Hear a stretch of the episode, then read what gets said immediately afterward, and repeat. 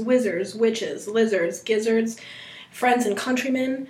Welcome to my. That was the worst Shut intro I've ever heard in my I'm addressing. life. I'm addressing everyone, Gina. You're addressing. I'm addressing. I am addressing everyone. I'm giving people their proper titles: wizards and lizards, gizzards and jizzards. All Hey, we just lost like all our followers. twenty thousand followers. We don't even have We don't even have forty thousand. but I'm sure twenty thousand people followed just so they could unfollow because Yes. of that fucking intro. Yes. Um, okay. Thank you so much. Thank you so much for your input, Dina. Um, I am- Dina? Dina. My name is Adele Dazeem. No. Okay. Um, thank you so much for that, Dina. Thank you for disrupting my intro and my flow of. I didn't disrupt Oh. your intro. I let you do your intro, and it was really bad. So. We've been trying to start this podcast for like 20 minutes, and 20 Danielle's minutes. just been coughing, but Yep. it's fine. I know, it's not really. Um, My name is Danielle. my name is Gina. I'm not a gizzard or a you are a gizzard. gizzard, or a wizard, wizard. a lizard, and a gizzard. I And have a wizard. PhD. And- you are not a PhD.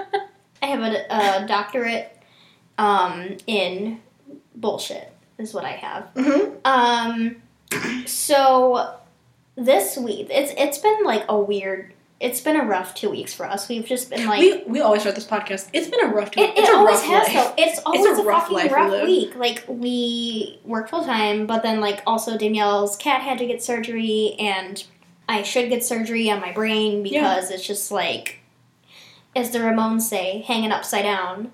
So, you know, and with the holidays coming up and Thanksgiving is next week and it's just a whole thing and we have barely time to record. So we decided to do I wouldn't put it as like full stories, but we're kind No. of like I did a full story. of course you did. Cuz you know, you you always have to outdo me. I know. Just kidding. I had to do it to him. Um I, I had to do it to I him. to do it to. Danielle showed up in her loafers and her button-up shirt with her notebook and said, "I had to do it." To I him." had to do it to him. But I mean, mine's mine's different because technically it, it is a full story, but I didn't want to get too into it because it's a lot. Mhm. Like it's it's very definitely a trigger warning for this one because mine has to do with a lot of sexual abuse and rape and it's just like it's just a rough one and I originally wasn't even going to do it because this is someone that I find very interesting and have been wanting to do for a while, but at the same time, it's just so sad Yeah. and so heartbreaking. But I was like, you know what? Like, you have to talk about these Mhm. things sometimes, even if it's hard, because that's the reality. And that's, you know, with, especially with true crime and, you know, things that happen every day and people being murdered, like, you, you can't just be like, oh, that's too tough to talk about, Mhm. you know. But of course, you know, we want to warn you guys beforehand if it's a touchy subject, but we definitely want to talk about things that are difficult, you know, to process for ourselves and for other people, and you never know how that might help someone, Mhm. you know. And this is always an open forum. If you guys ever want to send us emails or talk, you know, or have like a certain subject that might have to do with it that you would like us to talk about Mhm. on the show, please Send us an email. send us an email. I also wanted to mention before we start, I was looking at our insights on our, you know, podcast, and we have listeners in like at least like 15 different countries Mhm. right now. We have them in All right, so we have them in the US, of course, because that's where we're from. The UK, Norway, Australia, Canada, Sweden, Netherlands, Turkey, Ireland, Argentina, Belgium, Brazil, Indonesia, Algeria, and Mexico. That is amazing. And that's just on our list of 15 top countries. Mhm. So I was just so surprised, and I know we're both so grateful for everyone who listens Yes. from all over. So we just want to say if you're new to our little Hexcellent family, then welcome. We hope you guys continue listening. Um, if you're also new and are listening on Apple Podcasts, please leave us a review. We'd and- yep. love to hear feedback from you guys. Lots more feedback because we want to, you know, do things that you guys are interested in, and we want to know what we can do better to make more people listen. make them listen, like Make them strap them down in a Like- chair. listen to us Put in talk these AirPods. Oh, about oh, no. thoughts and Thoughts and tots. tots. Tots and thoughts. Oh my god, I'm gonna open up a preschool called You're Thoughts not- and Tots. No, you're not. You're not gonna open up. a No, freezer. I'm gonna open up a restaurant called Thoughts and Tots, and it's just gonna be, it's gonna be like It's Not gonna like be everyone. glitters. Everyone drinks out of a hydro flask with Every- twen- you have a scrunchie. It only on. serves different types of like tater tots. Yes. Like we have a restaurant around here called Cheesy's that Oh serves like different types of like gourmet grilled cheeses. Mhm. But I'm gonna have one with tater tots, and it's just gonna be like women in like Fenty lingerie serving Yes. it, but no men are gonna be allowed. Yeah. Just like just just this just idea is just getting worse and by the second and only like um, if you're a cryptid, you Yes. get like fifteen percent off your Yeah. meal. I'm pretty sure the, moth, the Mothman to Mothman- come into Mothman is gonna come into thoughts and tots, Yeah. and he's gonna have a great He's a meal. thought himself. yeah. Only women and cryptids allowed Okay. at thoughts and tots. Okay. It's gonna be a great. I'm gonna I'm gonna go on Shark Tank. One day when we have merch, I want. I really want merch to just say like thoughts and tots cryptids get fifteen percent off with a picture of the Mothman in Fenty lingerie Eating tots. eating tots. I mean, I've never been more proud of myself in my entire life. not even tots with the graduating. College gave me this sort of Oh satisfaction. my god. Um. Anyway, thanks for everyone who is listening and now probably won't listen anymore. Thanks Um, to everyone who shut off this podcast immediately after Gina started talking about serving the Mothman. Tater tots in Savage Fenty lingerie. I'll do it myself. Okay. You've seen that ass on that statue in Point Pleasant? that Mothman I never in my life want to ever, ever again The think Mothman about is the real. Mothman's ass. and he Eats has ass. great glutes. He might. We don't know. Um, Okay. continuing on. Um, you started. You started last time, right? Yeah. Okay. So I'm gonna do mine, and I'm gonna talk about the background of it, but I don't want to focus on the entire case as a whole because there's so much information that goes into it. And Danielle always talks for five hours anyway, so I'll just leave that for her.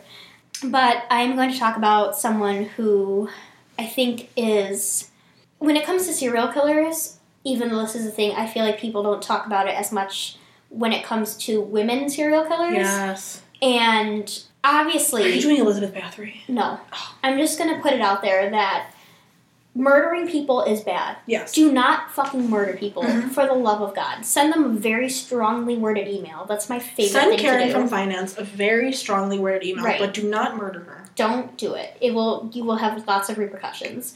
Um, Or you won't, knowing our justice system. Or you won't. That's true. But that being said, you know, mental health and drug abuse and alcohol abuse are things that play into this, and you sometimes, Mm-hmm. you know, it, things happen that aren't pleasant. I, here, okay, here's my thing, quick thing. Yeah. Like Marcus Parks says from like last podcast on the left, like your mental health is not your fault, but it is Mhm. your responsibility. Mm-hmm. So for me, when I'm looking at these serial killers, I'm like, some of them, yes, did try to get help, but some of them didn't, and it's like a lot of their parents were like, I know this kid is mentally ill, but I'm not going to get him help, Right, and it's right. like, Well, this story is a tough one for me, which is why I wanted to talk about it.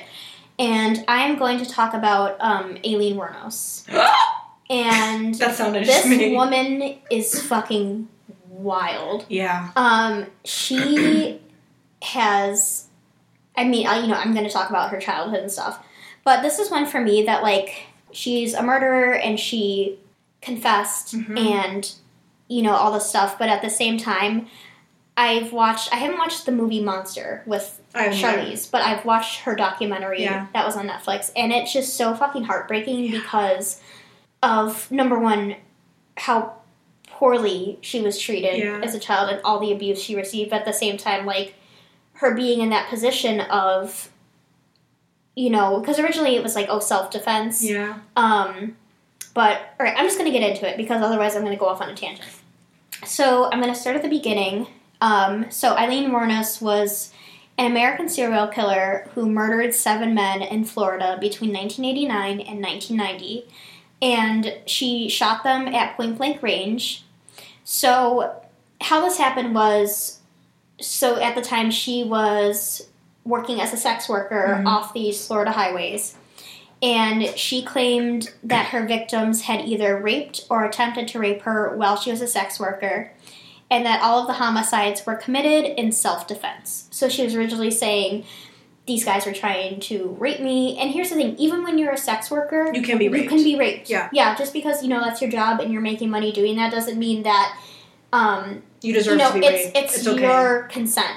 You Yeah. have to consent to Yep. how you want, you know, people to touch you Mhm. or how much you know, interaction you have with them and things like that. So it's very possible that this could be This a thing. Yeah. which is why it's you know so hard for me to you know take sides of it. And plus, this was in Florida, so you know it was just fucking swamp animals. Oh my God. Which is swamp, men. fucking men trying to take advantage. But nonetheless, so she was convicted and sentenced to death for six murders and was executed by lethal injection on October 9th, 2002. So, oh, and by the way, this most of this information is from um, Wikipedia. Um, Wuornos never met her father, so her dad was incarcerated at the time of her birth, and his name was Leo Dale Pittman, and he was diagnosed with schizophrenia and later convicted of sex crimes against children. So her dad was a fucking child rapist and a pedophile to begin with, and he eventually committed suicide by hanging in prison on January 30th, 1969. Oh, So he's a pedophile, and you know, you have your father who is a child rapist yeah. and then commits suicide in prison. So in January 1960, when Wuornos was almost four years old, um, her mother abandoned her and her brother, leaving them with their maternal grandparents. So now the grandparents have custody.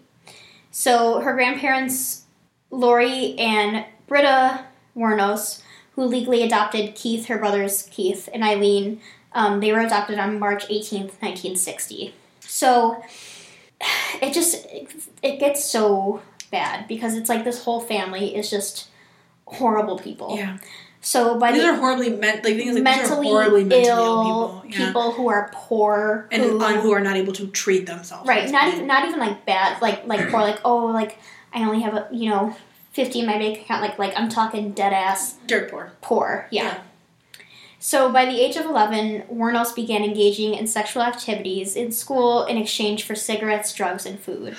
Because it's like you, you have no one's paying attention to you, all your family members are pedophiles, so this is all you know Yeah. at this point is like, well, if I can use my body for this, then I can get, Yeah. you know, things in return.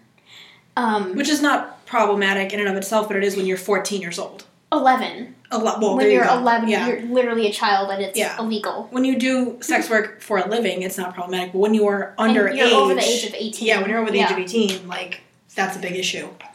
Or, yeah, under the age of 18. Under yeah, that's what I mean. Yeah. The age of 18. Yeah.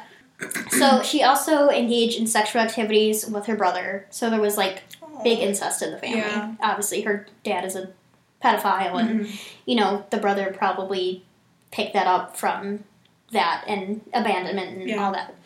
Um, I'm not going to try to psychoanalyze their family because it's a lot, but it's just it's We'll very sad. days. Yeah. So Wuornos also said that her alcoholic grandfather had sexually assaulted and beaten her when she was a child. So her dad is a child rapist, kills himself in jail.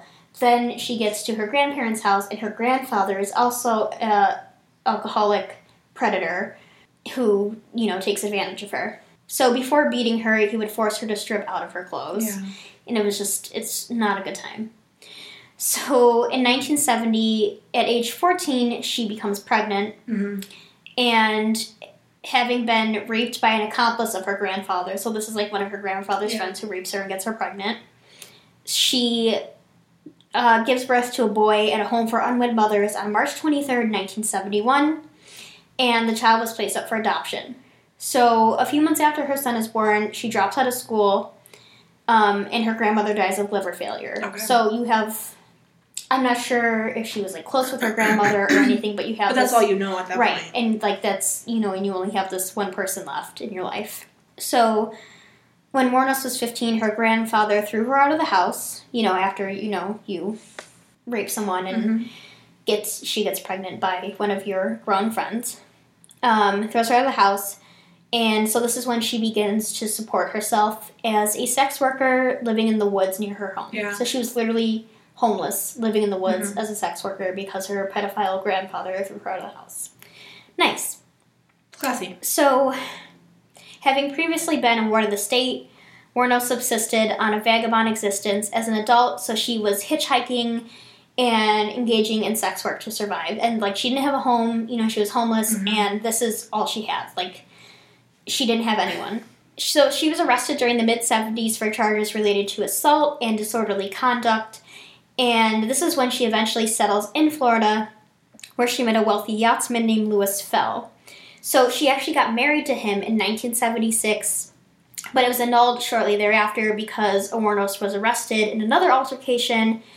Um, so they were basically like always fighting. Like it was a Mhm. very, it was a very abusive relationship. Um, so that gets annulled, and then she meets 24 year old Tyria Moore in Daytona, Florida. So they meet at a gay bar, and these two women become involved in a serious romantic relationship. So it would later be revealed that from 89 to 90, Wernos had murdered at least six men along Florida highways. In mid December 1989, the body of Richard Mallory was found in a junkyard with five more men's bodies to be discovered over subsequent months. Okay. Um, so this wasn't like like one after the other, like every day she would go and It kill was- someone. It was yeah. over a few months. So authorities were eventually able to track down Wuornos and Moore for fingerprints and palm prints. So they were you know able to get the prints from his body and you know track everything down.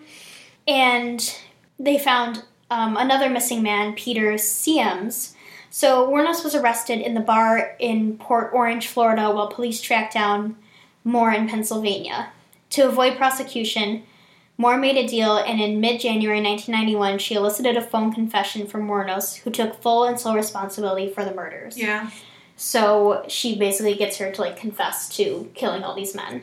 So on March 31st, 1992, Wuornos pleaded no contest to the murders of Humphreys, Burress, and Spears, saying she wanted to get right with God. Yeah. So she because she's very um, spiritual in these statements too. Like it just made me so sad because I was actually watching some interviews with her. I mean, besides the documentary, and she's at the point where she was like, you know what.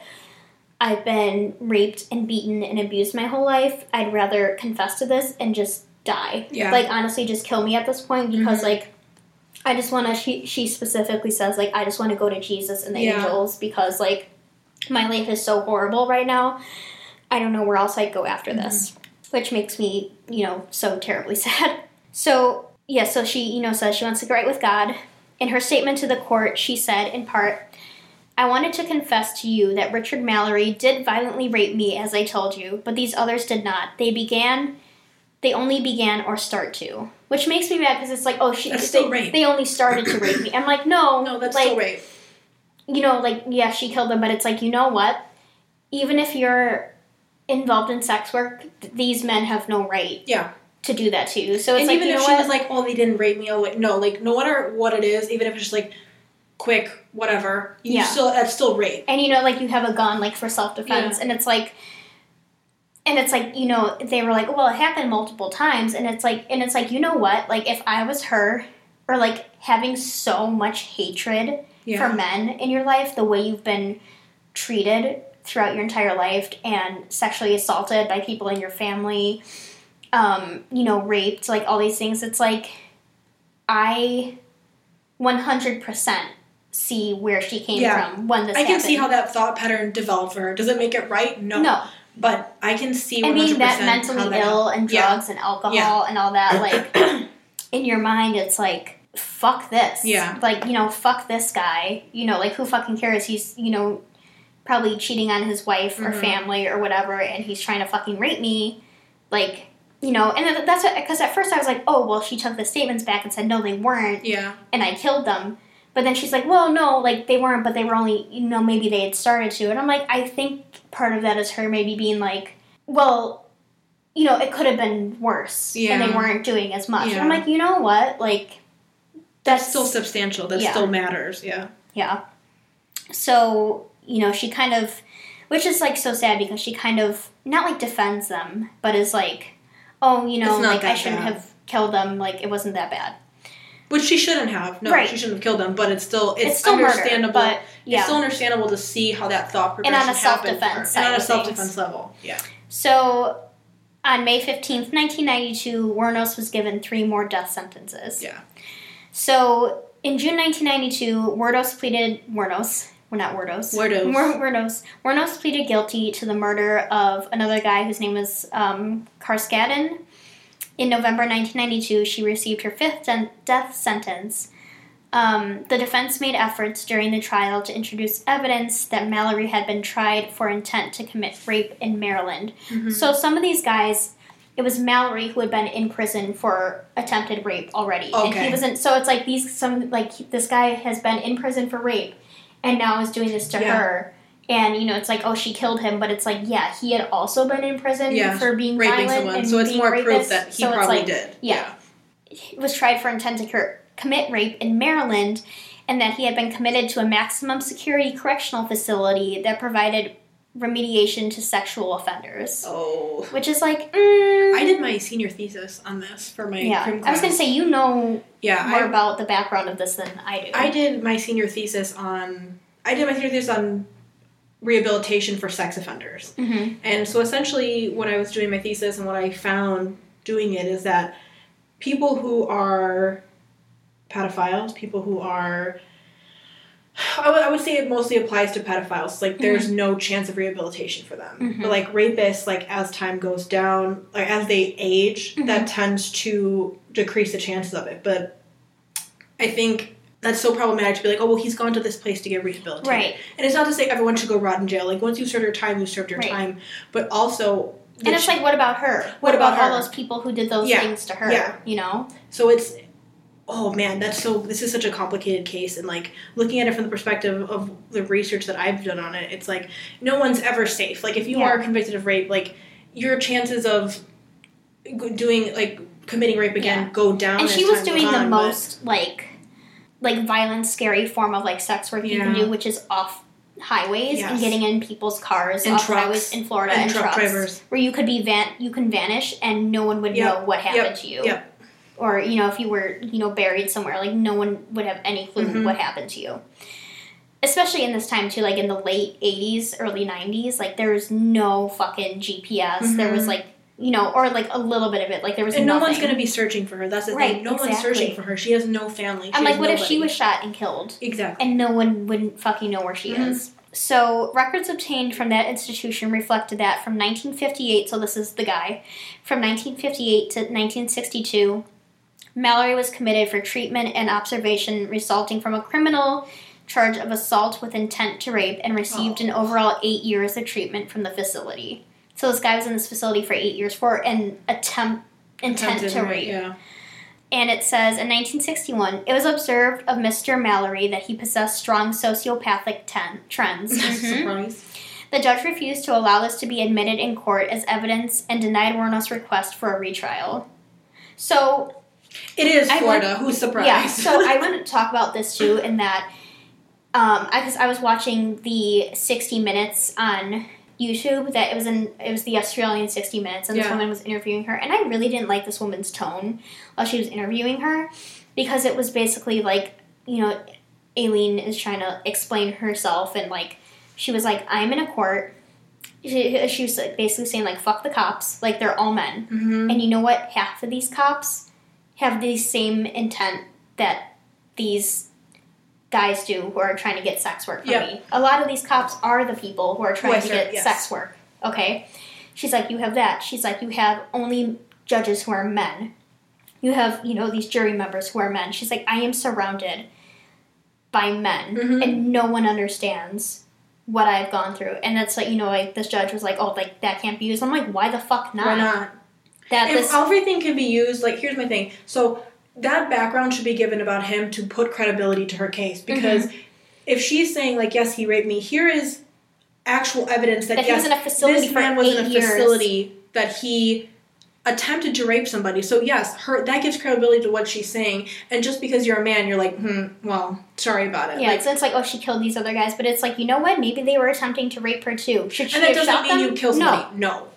But, But at the same time, it's like you're in that state and you've been raped and abused so many times. It's like you have this gun and you have this form of power yeah. where you can make it stop instantly. Mhm. That's what you're gonna do Yeah. in that scenario. And it's like I can't speak for her. I I can not even begin to imagine what she went through and what was going through her Mhm. mind. But as a woman and being able to understand, you know, like just this society that we're living in that is basically, you know, run by white men Mhm. and then you have you know, her life who was controlled by men, assaulted by men, abused by men. And then you have these men abusing you when you're trying, this is the only thing that you can Yes. make money from. And you were like, okay, what am I going to have to protect myself? This, okay, I did it. That felt good. Oh, he's going to try it again That- and yeah. And she when she was talking to because the woman was like oh well you know you're a serial killer. Did you not feel any remorse for that? And in the interview she's like you use the term serial killer. She's like was i out there every day killing people you know planning my next person she Mhm. was like no this was over months. You know some guy was trying to try shit with me so i killed him. Mhm. 12 months later you know same thing and she was like i wasn't out there just like planning on killing That's people not. That wasn't her entire. Thought. it wasn't her intent. It wasn't like process, her. She was like, I didn't intend to go out there and just shoot anyone. Yeah. And who you know, like I would plan it and then you know go. She was like, it was over the course of months, and if it came down to it, then yes, I would shoot them. Yeah. But it wasn't me planning out and picking my next victim. Yeah. that wasn't how it was. And it was like I just like felt so bad because. You know, this woman's talking to her, and she's like, "Well, you killed these men. Don't you like feel any remorse or like feel any accountability?" She was like, "She was like, you don't fucking understand my life." Mm-hmm. You know what I mean? The like the thing that I really like took away from it is this like she's very mentally ill Yes. and just very fucked up from this whole life. Mm-hmm. Um, but at the same time, she's like very real about everything Yeah. and very like, yeah, you know what? I fucking did it, and you know what? I'd rather you people fucking kill me than I live another day on this fucking planet Mhm. and have to deal with this shit anymore from like what I went through. So Yeah. like, fuck them and fuck all this Yeah. and just fucking kill me because Mhm. I'm fucking over it.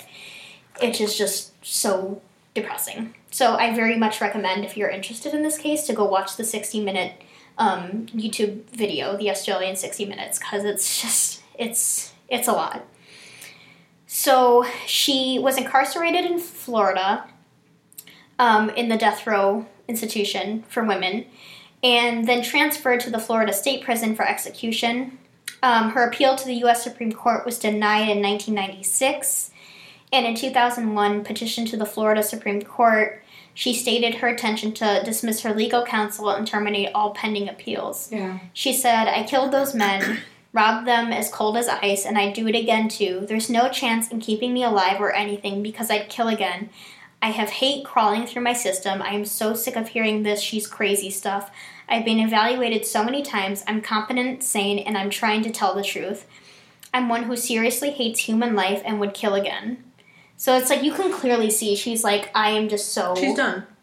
done. Yeah. And I hate men and I hate these people and I'll fucking kill them again. Mhm. And I can see that pain Yeah. and anger of like, fuck them and, And fuck everything they've done to you. Here's me. what I think. Here's the thing. And like us saying this is not us being like this is okay. right. This is just more of the whole point of us doing this episode is trying to understand the psyche of where Mhm. this person's coming from. And I think that so much of the true crime discussion, when people hear you talking or having sympathy for that person, they're like, that's wrong, that's Right. disgusting, how do you feel bad for them? And I'm like, as a human, it's hard not to have empathy Right. and have compassion for that person and know that I understand exactly why you would come to this point. Is it right that you did? No. absolutely not. Am I dismissing that you did this? No.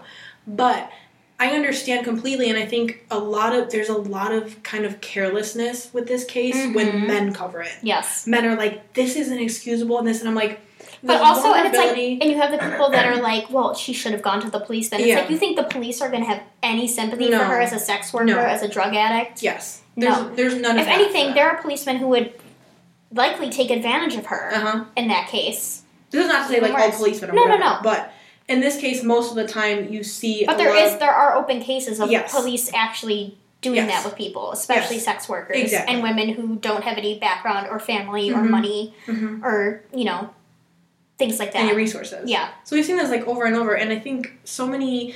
And not to say like, oh my god, men look at this case and look, but I'm saying being a woman and looking at this case, seeing the vulnerability of being a woman, I understand completely where she's coming from, and I think that a lot of that genuine lack of compassion when you're looking at her case comes from you're not you not knowing that experience of being Right. that vulnerable and just being like, oh, I'm not even going to count this testimony Yeah. against this man who was incarcerated for eight years for Mm-hmm. intent to rape, and that you know nothing was there to support her Yeah. for that. So while her attorneys argue that she was not mentally competent to make such a request, Wuornos insisted that she knew what she was doing, and a court appointed panel of psychiatrists agreed. So she was like, I'm not fucking crazy. crazy, like, there might be some mental illness obviously mixed in there, but at the same time, like, I know what I'm doing.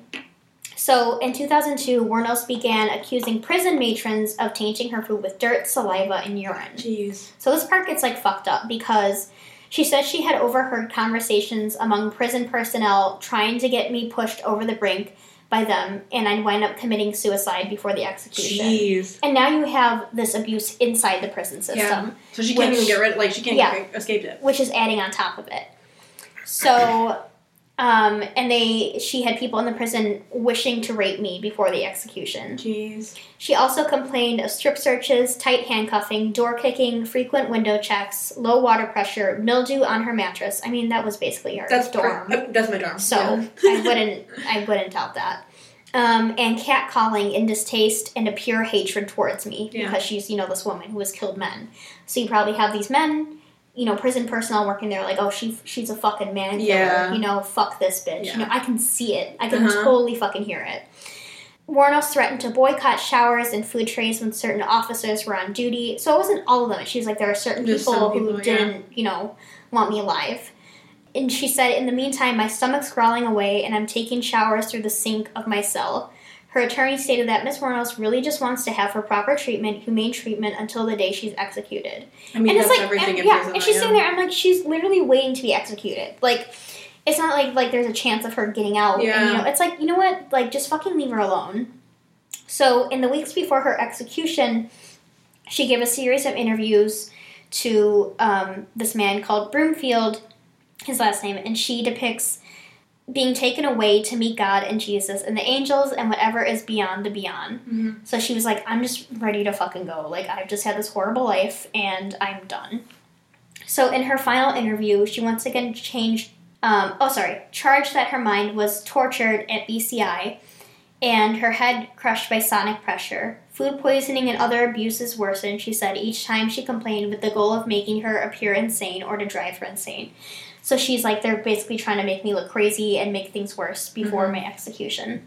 She also turned on her interviewer saying that, like, you sabotaged my ass, society and the cops and the system. A raped woman got executed and was used for books and movies and shit. Mhm. Which is true. Yeah. Like, you know, made movies about it, books, all the stuff about, like, her life. Her final on camera words were, Thanks a lot, society, for railroading my ass. Which I was like, you know I what? feel like you know what? just just like those final words. She is one hundred percent. Thanks society for railroading my ass. I'm like, you know what? She's not wrong. Is she wrong? No, is she wrong? She's No. not. I don't think so. So Dawn Botkins, a childhood friend of Wuornos, later told Broomfield that her verbal abuse was directed at society and the media, not him specifically. Mhm. So she's like, she didn't mean it. Like she's very upset, yeah. as you know, she should be with everything be, going on. So Wuornos' execution took place on October 9th, 2002. She died at 9:47 a.m. and she declined her last meal, which could have been anything under twenty dollars. But They she, give you a twenty dollar limit. yeah, I didn't know. I thought it was like you could literally just get like anything. Anything. Maybe it was that, but then they like changed it because people were like, "I want to eat a five-hour Okay, but course meal." get- but here's the thing: at Popeyes, you can get like a really big bucket of chicken for like forty. Wasn't that like what one of them got was like a bucket of chicken? I think it was John Wayne Gacy got a bucket of chicken. No, I thought he got like Let me look it was like chicken and like a side of. There's a whole thing where it's like you can see the last meals of serial killers. I want to do that. I want to try like all their. Last I know meals. someone got a fucking bucket of chicken. I don't think it was him. I though. think it was him. Well, let's we'll We'll have to check. But she she didn't get she didn't want her under twenty dollar meal. She got instead a cup of coffee. That's all she wanted was a cup of coffee. Which I don't think I could fucking eat before my execution either. I would eat a lot. I'd be having anxiety shits. I would Constantly. Eat, like I'm a vegetarian, so my last meal would be like a rack of ribs. Give me a rack of ribs. Oh my god. Um. So her last words were, "Yes, I would like to say I'm sailing." With the Rock, and I'll be back. Like Independence Day with Jesus, June 6th, like in the movie. Big mothership and all, I'll be back, I'll be back. You know what? I was like, okay. like not to make light of the situation obviously but come on That's funny. what That's funny. amazing Iconic. iconic um, so she was only the 10th woman in the united states and the second in florida to be executed since 1976. Jeez. So the Supreme Court decision restoring capital punishment. So Yeah. like since, since it was restored, she was only the tenth. And it's like I just I don't know because I was like looking at it and I was like, should I just do something else? Because like this is so It's controversial. it's very controversial. important. It's very sad. Um, but I think it's very important to talk about because did she kill those seven men?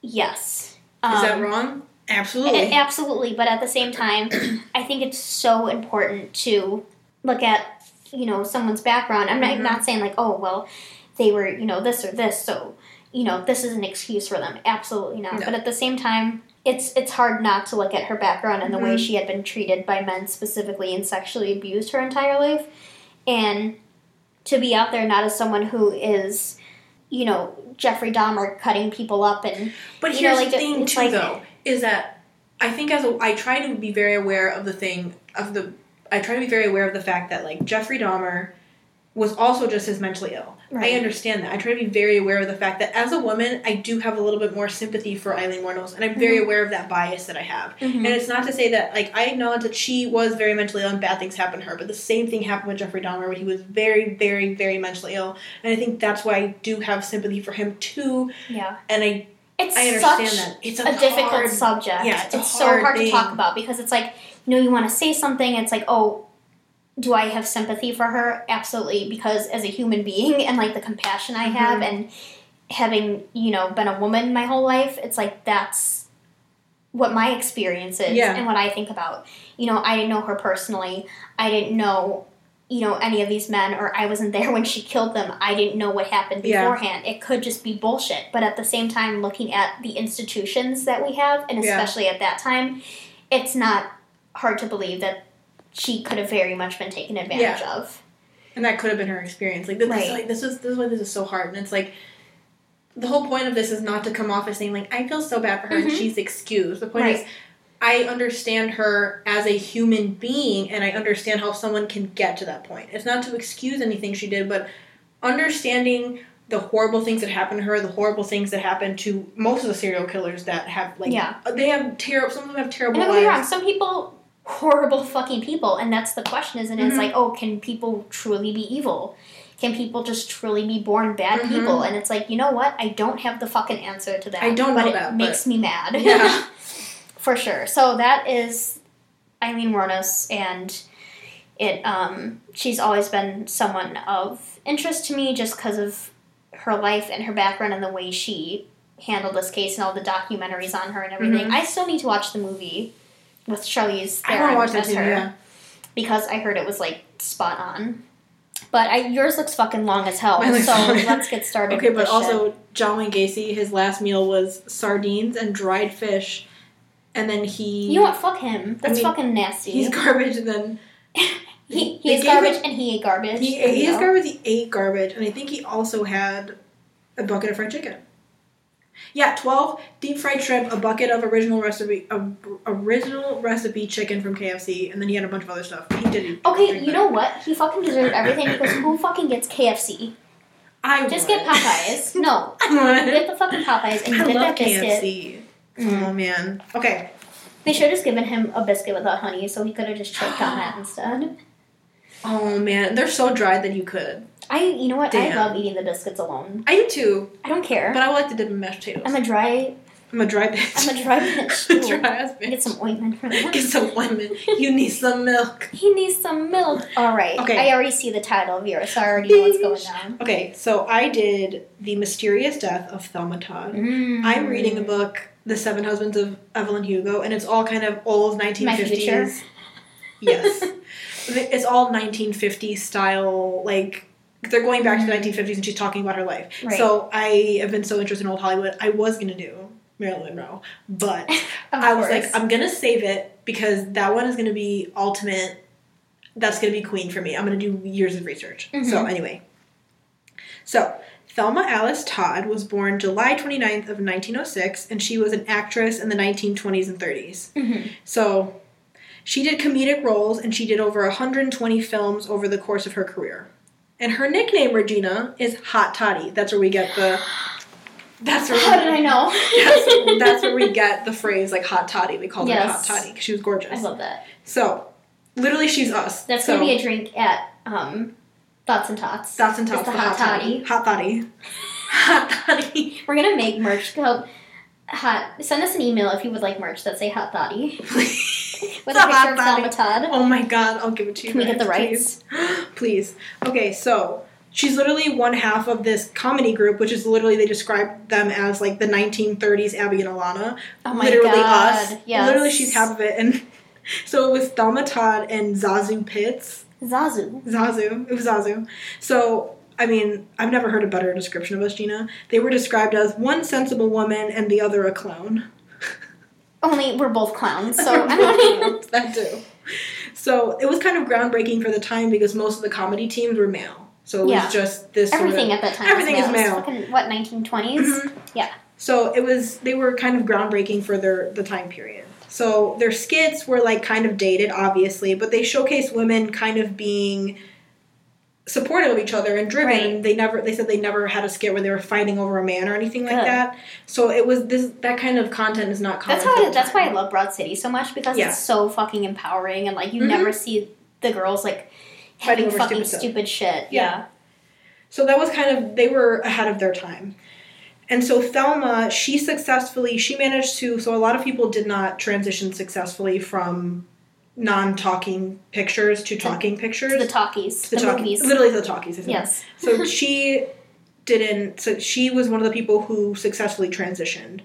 And so she actually she grew up wanting to be a teacher and so she actually goes and she does her student teaching. Good. But then, but then she decided she was going to enter pageants and acting contests because she wanted a more glam career. Feel that. Okay, honey boo boo. Okay, hon. So she ends up winning this Miss Massachusetts The Massachusetts. Mishmash Massachusetts. contest. That's No one had teeth. No one had teeth during this time period. So I hate you. So she wins this Miss Massachusetts little pageant at a convention, and so she starts getting more attention from talent scouts and Mm. things like that. So she signs to Paramount eventually, and so she begins to do this kind of mix of drama and comedy. And so she's really dramedy, yes.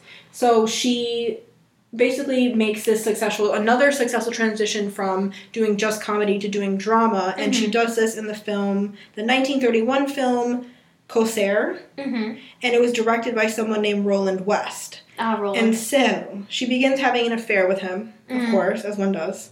So he is the financial backing. She eventually ends up opening a cafe, which is called the Thelma Todd Thelma Todd Sidewalk Cafe. yes, I remember them talking about that on My Favorite Murder, Yeah. and I was like, "That's so cute." I've never heard this one from them. Yeah, they they do uh, the whole thing on uh, Thelma Todd. Well, damn. And it- that's right. okay. So she ends up doing. More than one podcast can do Thelma Todd. So they end up doing her sidewalk cafe, and he's her financial backing for it, and it's on top of this hill, and they have an apartment on top of it. Yeah. And I think it's I kind of they describe it as like a hill. They have their apartment like back towards it. They Right. live above the restaurant essentially, and so they have a apartment above there, Mm-hmm. and so. They have separate rooms though, which Of course. means nothing. Yeah. So his estranged wife, her name is Jewel West, and she What lived. a name. I know. She lived about 300 feet away from here in a different house. Okay. Can Which- you imagine like your husband is living with this woman 300 feet away from you? I when she died? mean, so she's apparently like she was aware of it, and Yeah. she was okay. I mean, I guess she was okay with it. She was like, whatever, Yeah. do Like, what you what, want. what am I gonna do? and so she basically just looked the other way. And so in 1932, she marries Pasquale Di, Chi- Di Ciccio. Di Chico? Did you? Di Chico. D I C I C C O. Di Chico. Ah, Ah. So he is an agent slash producer producer slash mobster. Okay, so he's ah, really yes. my my dream job. Everyone in Chicago, Everyone. agent slash producer slash mobster. So he is rumored to work for Lucky Luciano, who he Lightning Larry Lightning. Luciano. He works for Lightning Larry Luciano from SpongeBob. So he, so he is supposedly uh did did Chico is supposedly a he's basically We'll just call him Chico. we'll call him Little Chico. So Lil Little Chico. It's my rapper name. so Little Chico. Little Chico. Lil is- Chica. Little Chica. Little Chica from Five Nights at Freddy's. She, Thelma Todd actually married uh, the mechanical goose from Five Nights at Freddy's. What a life. So she, Okay, so he was supposedly the kind of Hollywood arm of the organization, and they of the organization, Yeah. the organization. And so he engaged in bootlegging and uh, sex work, like he was a pimp. Yeah. So, Did meanwhile, he walk with a limp, yes, like an old school pimp. yes, he did. he had a cane. Absolutely, one hundred percent. So he was he was actually a animatronic duck, animatronic Who walks with a limp, like an old school pimp. Yes. so they meet while he while working in the industry, and eventually they elope and get married. But they both drink and they both abuse drugs. So Mm. Like perfect which you know, Yeah. Casupris, he abuses her. And at one point, she breaks his nose, and he sends her to the hospital for Oh, an shit. emergency appendectomy. Ah. So he was, they were not well. They were not well together. no. So in Y'all 19 are not well. y'all are not well together. so in 1934, she divorces him, and she basically states on grounds of cruelty and incompatibility. Which I love that you that that was like incompatibility. My, and my cruelty. professor gives me a bad grade on grounds of cruelty. and incompatibility. So in 1935, her career is doing really well. Her restaurant is like living and thriving. Right. And so she's living in Hollywood. And so a source like she's she's essentially hoping she opens this cafe because it's in the interest that like she knows that Hollywood is a rough time. Yeah, and she's not going to last long. And She's not like, she needs last something forever. to fall back on. Yeah, so she needs a fallback, and so she's essentially hoping she's like, I'm gonna make this very successful, and this is gonna be my thing that I do, Mm-hmm. Right. so that I have a fallback. Yeah. Because she fuck ha- everyone and your fucking fuck you chicken strips, fuck, Fuck your, your chicken strips. I'm gonna open this restaurant and serve thoughts and tots. Yeah, she serves thoughts and tots. She serves hot thotties at her Yeah. restaurant. And so she opens this restaurant in hopes of that being her financial backing. Right.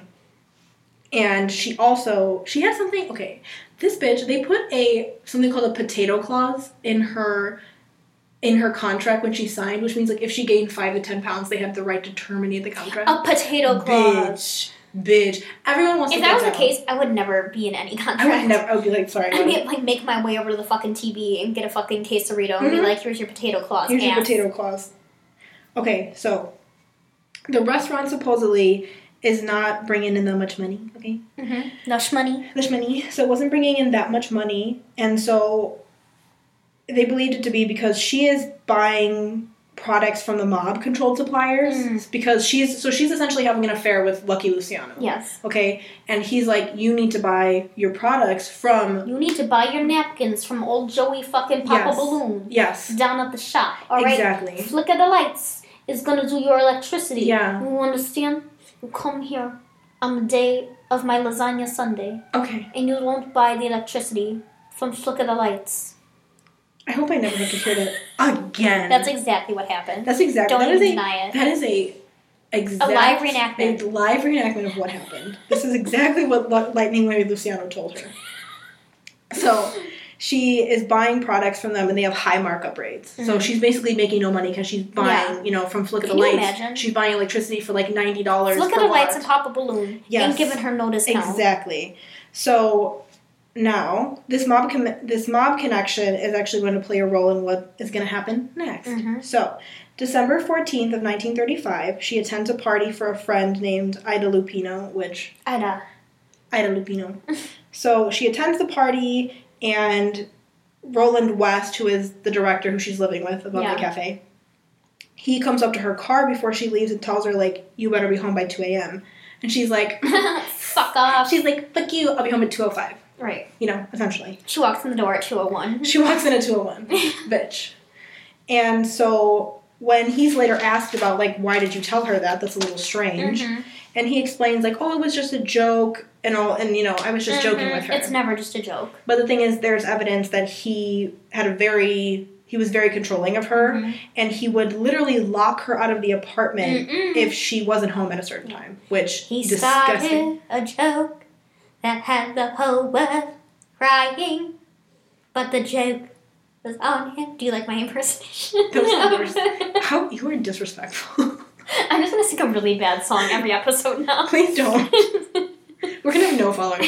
Everyone from any country is gonna be like, I've gotta go. I've gotta Gotta leave. I'll see you later. leave a leave a five star rating and a comment if you like my music. If you like me If singing, you wanna buy my music, I'll do. mixtape, Tell me what song to sing next. I'll do it. please don't. Okay. So tell me what song you don't want her to sing so I can put my hand over her mouth. So You mean every song because you just don't want me to fucking sing anything. exactly. If it was up to you, I'd be a mute. Continue. Oh. So she literally at one point had knocked on the door so hard a window started breaking. So Mhm. eventually he like went and answered the door. He was like, fine, this bitch fucking Fine. shattered the window. she was like basically she recreated the Eric She Andre like- vine. she was like, Let me in, America, explain. in." Exactly. She we, you we did two different things, two different vines. So I sent the Eric Andre vine where he was like, "Let me in, America, let me explain. in." So he was a, he was a butthole. Yeah. essentially. So she gets to this party and she's having a good time. She's drinking. She's not driving, but she's having a good time. Mm-hmm. And so she drinks enough, but not enough to be drunk. Which, When good, you- when good you- time. when you think about old Hollywood starlets, everyone was Everyone drinking was for wasted. days. Yeah, everyone, everyone- was drinking for In, days. in the words of John Mulaney, everyone was drinking like it was the Civil War and they were waiting to get their legs sawed off. exactly. That's exactly what it was like. Which you figure, I mean, like Judy Garland, her, Right. Marilyn. Everyone is experts in drugs and drinking. Everyone drinking. was also an alcoholic. Everyone's too, an alcoholic so- and everyone's drinking and taking drugs Right. and everything. So they have a high tolerance at this point because Yes. that's all you do. Yeah. No one was reading books. No, No. one was living and thriving. Anyway, no one was going to church. No. So, so lo and behold, her ex husband shows up. Old little Chichi. Mm-hmm. Well, little Chichi shows up. Little Chi-Chi. Little Chichi. Pasquale shows up, and little Chi-Chi Bean. yes, and he shows up as somebody else's date, and it's her friend Margaret Lindsay, who is a closeted lesbian. What a fucking whore, Margaret. But she's a lesbian. So? They You don't, you don't go with your friend's fucking boy? Okay, but like she has no other choice, Gina. No, like, doesn't. what is she supposed to do? I don't you know, Can't, she can't show up with her real Get another girlfriend. man to be her beard? It's not that hard. I guess she's doing her best. Okay. No, she's not. So okay, so they get into an argument. Her and uh, little Chichi get into an argument, Mm-hmm. and so they were seen like scuffling Mm-hmm. into a little fight. So her driver, He, he was like, bring back, bring brass knuckles to the scuffle. I heard that Chi Chi went pop. Yeah, he did go pop. That's him buzzing that bubble. I really, I'm going home. I'm leaving this podcast right now. That's true. I hate, literally hate you. I'm gonna continue my story now. Okay. I'm gonna forget you. Go. were- This were. podcast is gonna be five hours long. Just Yeah. for me singing. So they got into that argument at the party that was witnessed. Okay. Mhm. So now she's going to be on her way out, and her driver, Ernest Peters, he reports that he drove her home and he dropped her off around 3:30 to 3:45 a.m. and he is the last person to see her alive, Mhm. supposedly. So that was December 14th of 1935. Now let's move to December 16th of 1935, Mm. where Mae Whitehead, who is a maid for Thelma and has been since 1931, she arrives at the 17. 17. 17 Cherry Tree Lane. That's exactly where she arrives. Mary Poppins house. Yes. So she arrives and she would drop off essentially she would drop off her car at the garage, which is mm-hmm. this is where Jewel, his wife, lives. So he has like two houses within three hundred feet of each other. Right. So he lives with his wife and then he lives with his mistress. What a whore. So he so the maid would essentially drop off the car at the main house with the Mhm. main wife, and then she would drive the car down the road because Thelma was like, I'm not walking up Right. that hill. Mm-mm. I think not. Literally your mom in Italy. Honestly, yeah, a little bit. My mom would not walk up So a- many hills. up a hill in Italy, and I'll never let her forget it. Shout out to Dave. So she hated walking up and down the hill, so the maid would drive her car down and park it in front of the restaurant so she wouldn't have to go up and down and get Mhm. her car. Because the garage is at the main house. They need to build a fucking elevator down to this restaurant. Bro, it's 300 feet uphill. Come on. no. She reaches the garage at about 10:35 in the morning, and inside the garage she finds Thelma's Lincoln, which is parked on the right side of the garage. So she opens the passenger side of the door and is obviously horrified when she finds the body of 29-year-old Thelma Todd Mm, waiting. yeah. She's only 29, God. Dude, I mean, so short, so much, so less time, Right. so little money. So no, no, a lot. I was of like, money. she got money. a lot of money and a lot of, money. a lot of money and a little time. Right. So she's still wearing her blue dress from the party two days earlier, and her hair is still perfectly styled, and you know she's living her best life. She's Right. looking great. She's a great looking corpse. I, I support her. Oh, Okay, me in the morning, a great looking corpse. looking corpse. At best. So Mae believes at this point, oh, she's just asleep, and so it, she walks around to the Just driver's sleep side. my ass. No. I mean, hey. For two days. So she walks around the car to wake her up and be like, "Bitch, we gotta go. It's Yeah. time." And at this point, she realizes that Thelma is not asleep; she's dead. She pulls like a Bernie and like puts like sunglasses on Yeah. her and it's like, let's go for Let's a go ride. for a ride. Let me drive this Lincoln. She puts a nice scarf around her head to keep her hair in time. She's like, oh my god. living. So her head is basically slumped under her chest and her nose is bleeding. Mm. And this part is kind of debated whether she was found in the driver's or the passenger seat. Like they're not sure exactly where it was that she was Okay. found because they're like if she's Well, I guess found, if she's slumped over, then you don't know. you don't know which she's way. Yeah. So she could have been driving or she could have been a passenger. So it's kind of debated what happened. So there's also debate as to the state she was found in. So they don't know if she was battered or not. So Mhm. there's definite evidence that How do you not she- know if she was battered or because not? there's people who went to the scene, like reporters and Oh, everything who went to the scene who are like, she was moving things around and touching shit. And, Well, yeah. even but even then, people reporters are either hamming it up or this person's not telling the truth. Yeah. It's like it's kind of debated as to whether or not she was what state she's found in because some people reported that she had a broken nose, broken ribs, and bruises on her face, and the police report or how the police said it, it was that she only had a blood stain above her lip Because which- like, isn't there like a coroner's report? the coroner, so the coroner says that there was a blood stain above her lip, and he explains this as being the result of her head hitting the steering wheel when she passed out. okay. So, essentially, what we find out happens that she died from carbon monoxide poisoning. Yeah, because I was gonna say, is it that like she turned? She turned the car on, hmm and obviously, like when you have the garage door closed and you're in a, a car, Yeah. you turn the ignition on and you die of carbon monoxide poisoning because you're Mhm. obviously not supposed to do that. Don't do that. Yeah. I did that once when I was little. I was waiting in the garage for my sister to come out, and I didn't realize you weren't supposed to do that. So I had the car on because I like wanted the heat. Why are you on. trying to fucking kill your whole family? I almost murdered everybody. And my sister got back and she was like, "Oh my god, what are you doing?" I was like, "I just tried to kill you and your son. Sorry about it." But that's not. sorry, sorry, about about it. Mistakes. So essentially, she dies of what is ruled as carbon monoxide poisoning. So they're like, she was in here with all the Mhm. gas. She knocked out, hit her head, and that's what that's all Yeah. that he reports. And so, upon finding her body this way, Mae goes for help, and she contacts the cafe manager, who calls Roland. Mm-hmm. And Because that's what you do. So had the police already been called the she goes to the manager to get Roland, to and then call the police? No. Roland calls the manager to call the police. Like What's a, a whole no, no, no, no. it's no. a whole mess. Yeah. Like, Ro- this is here's, here's the thing. This is like how I was thinking about it.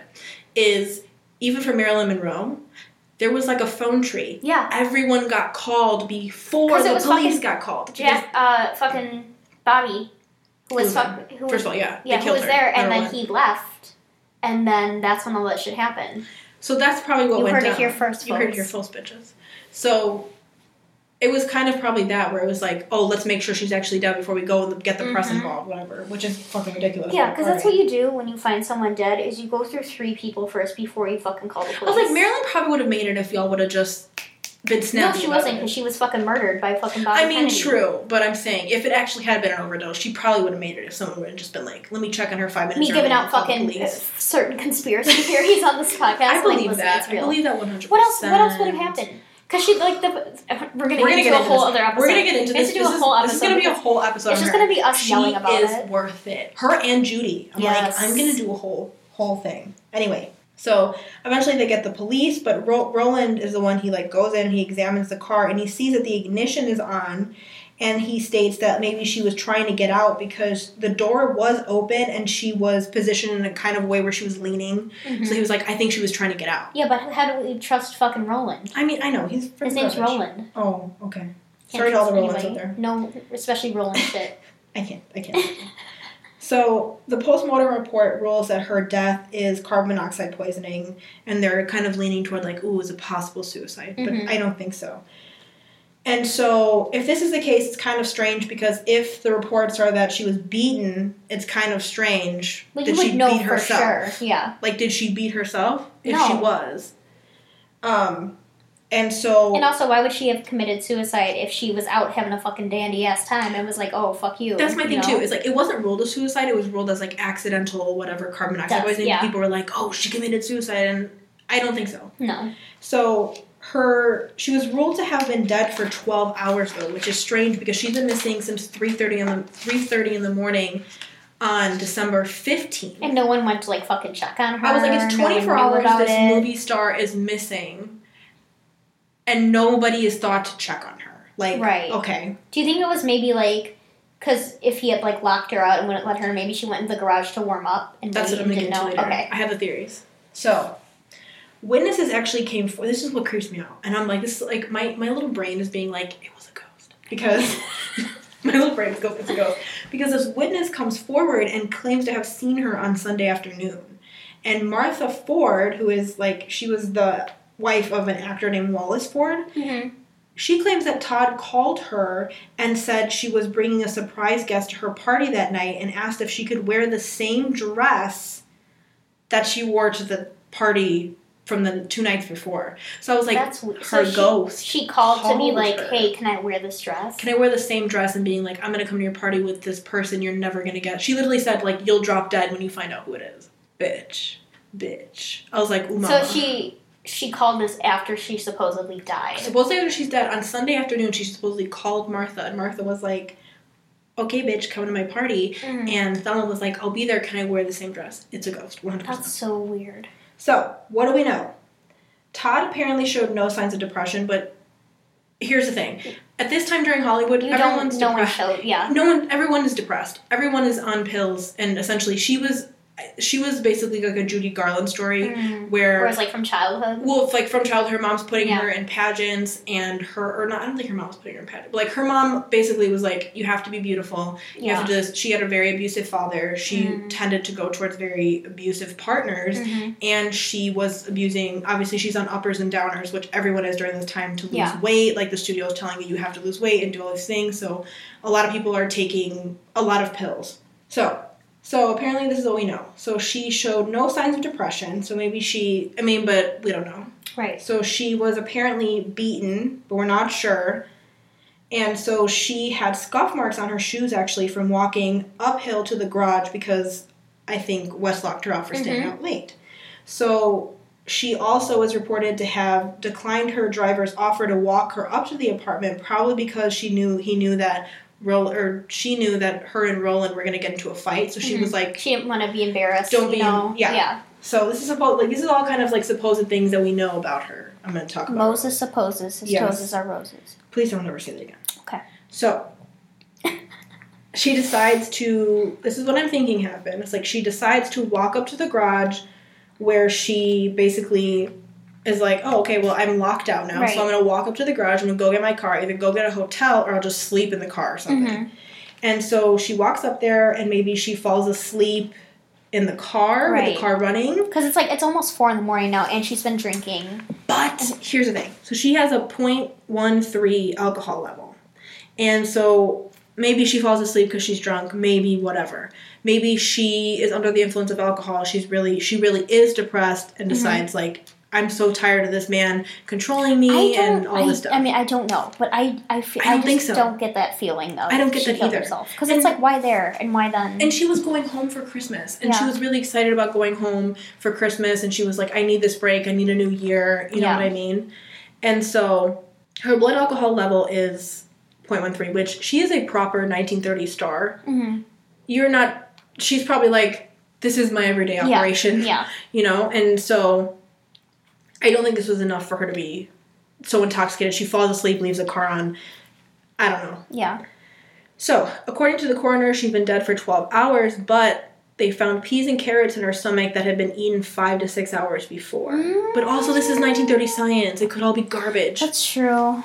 So, even in this 12 hour like time span, Someone she came into the garage and like forced some peas and carrots down like, her throat. "Eat this delicious pie I made you, woman." A peas and carrot pie. Yes. Well, that's like what is it called?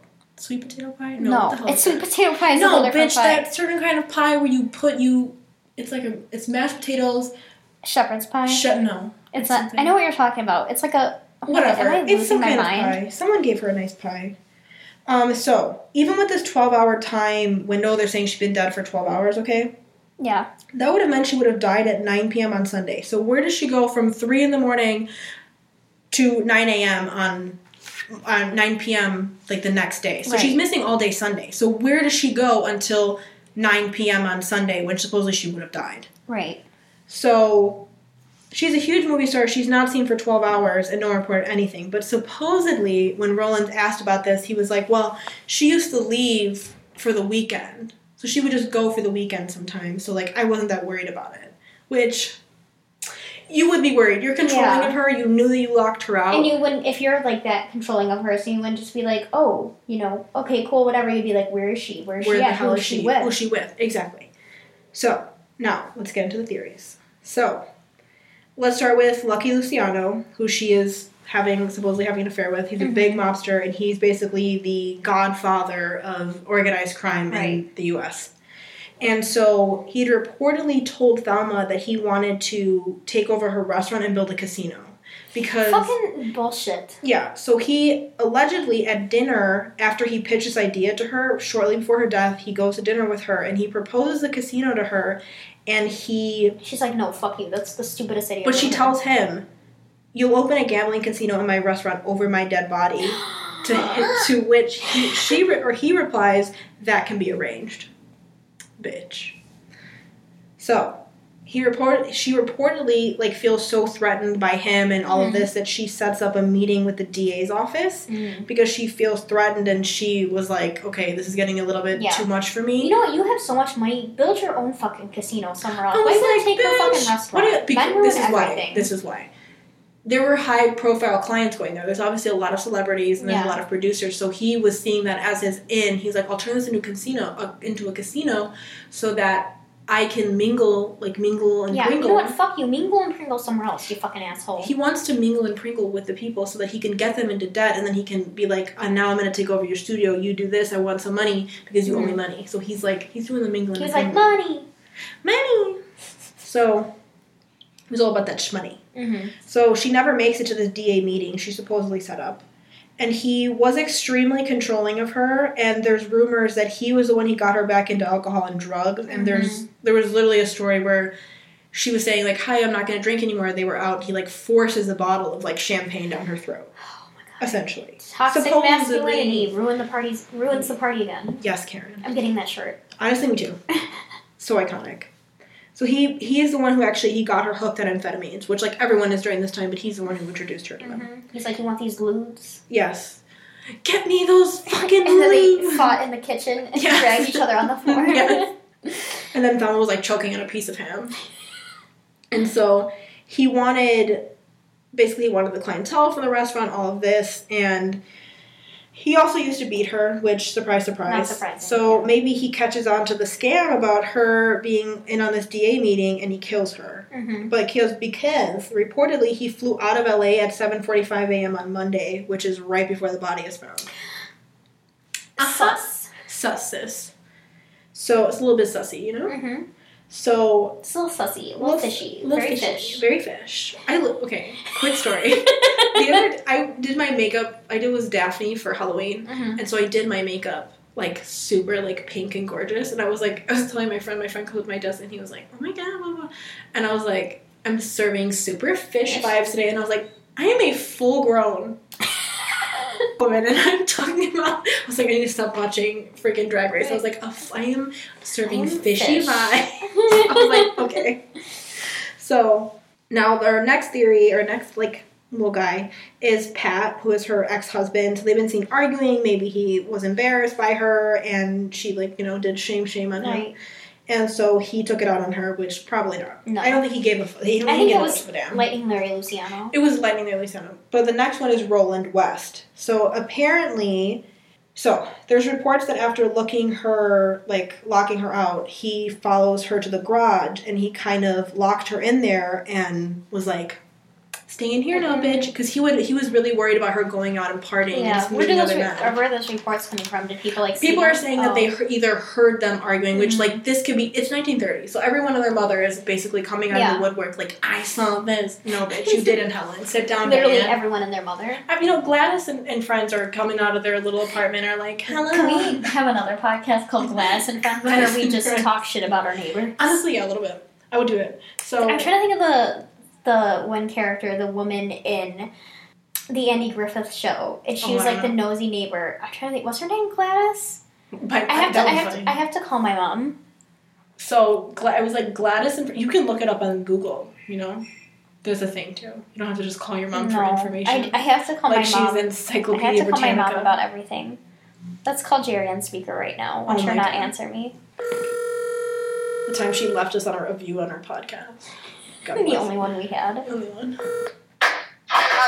Hello. Hi. Uh, hello. Hi. You're on the podcast right now. I just wanted to call and ask.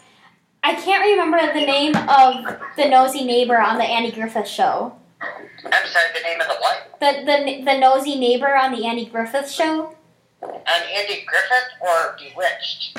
Oh, was it Bewitched? The neighbor who's always oh, it was Bewitched. The neighbor who's always looking Yeah, out the window. Gladys Kravitz. Gladys. See? we got, we Oh got my everything else to Gladys, and I was like, I think it was Gladys. All right, I just wanted to call and check. Send me a check of money order for my services. I will. Okay. All right, s- say you. say hello to our audience. Hello. All right, talk to you later. Love you. Love you, bye. Bye. Gladys, it was See, You heard it here that. first. I never watched Bewitched. I feel pretty proud of myself. I was like, I knew it was one of those like fucking me TV shows. so, So, I couldn't wait. Old Anyways, Gladys, they come out their house. Yeah. They're saying reportedly they saw her. They saw. They heard them arguing. So maybe he locks her in the garage. He doesn't realize like, oh, she's turned the car on already. She passes out and dies. yeah, And so he basically maybe he was like, I'm gonna lock you in this damn garage. Have fun getting out of here. Going back to the party. was like locked in a cage. Yes. That's what he said. And so he finds her dead the next morning, and he's like, "Oh shit, I gotta go." And he was leaves like, her. "Whoa, Huh, is that my cue?" He sings her Nicki Minaj. And so, but he also has a deathbed confession, and he claims to be the one that killed her. He cla- Mhm. he tells one of his friends named Chester Morris. What's with these fucking deathbed I don't- confessions? Like, I don't be like- honestly think he did though. it's just like fucking. I was gonna call him Salerno. it was like Salieri. It's He was like, I did it. Like, no. Or the theory is that he, maybe he beat her, and then he to cover it up, he was like, "Oh shit, let's put this bitch in the car." And he's like, Right. You know, he threw He was like, tutu. He's like, Tutu, he throws her in the car, and he's like, here you go. Um, the last theory that I have, which I think this is not, there's there's no grounds for this, but Mhm. let's throw it in there anyway. So Jewel Carmen, who is his wife, Wes's Mhm. wife, Yeah. um, she basically didn't care about the affair, but then when the the restaurant started losing money, she was like, "Sis, I will." She reportedly threatened her and was like, "I will kill you if you mess with my money." And so that's a reported threat that she got. So Mhm. maybe she had her killed. She orchestrated something. I doubt it. I doubt that. I honestly think that either Lightning Larry. To be Larry. fair, everyone was fucking threatening everyone at this time. Yeah, everyone was threatening, everyone yeah. had it out for people. Exactly. No one. That was So, all they did. It was either Lightning Larry Luciano, I think, or But that, I, I don't like that threat. That it was like, oh, I can make it happen for you to fucking die if you don't let me have my fucking casino. cash, cash, bash, bash. Yes. So she doesn't let him have the cash bash, so he's Right. like, goodbye. So I think either Roland beat her or he locked her But in the garage Mm-hmm. on so accident. weird that like there was those two differing There's reports for both, yeah. results of like, oh, she was or she wasn't. So it's like, what's the fucking Well, what's the tea? the thing is too, like he said, like oh, it could have been her head hitting the steering wheel. Maybe he pushed her head Pushed to the steering in, wheel yeah. and was like, "Here you go, bitch, goodbye." So I think it could have gone either way. It's a crazy story. I remember listening to that for the first time, and I was like, there are so many that. things. It's it's one of the, their their older ones. I Mhm. don't remember what it is. Um, but I just remember being like, there. I just hate those cases where it's like there could be so many outcomes, Mhm. or like this person or this person had a motive, and it's like I just Can y'all just get it together? I would just like this to be solved. Get it together. to know, you know. But maybe she, you know, was it or it was just a fluke where she Mhm. literally didn't know that was going to happen with the carbon monoxide, Yeah. and she just Which I died. didn't, so maybe Yeah. she didn't know either. so we'll never know. But yeah, I, this was I like this one because it was very much.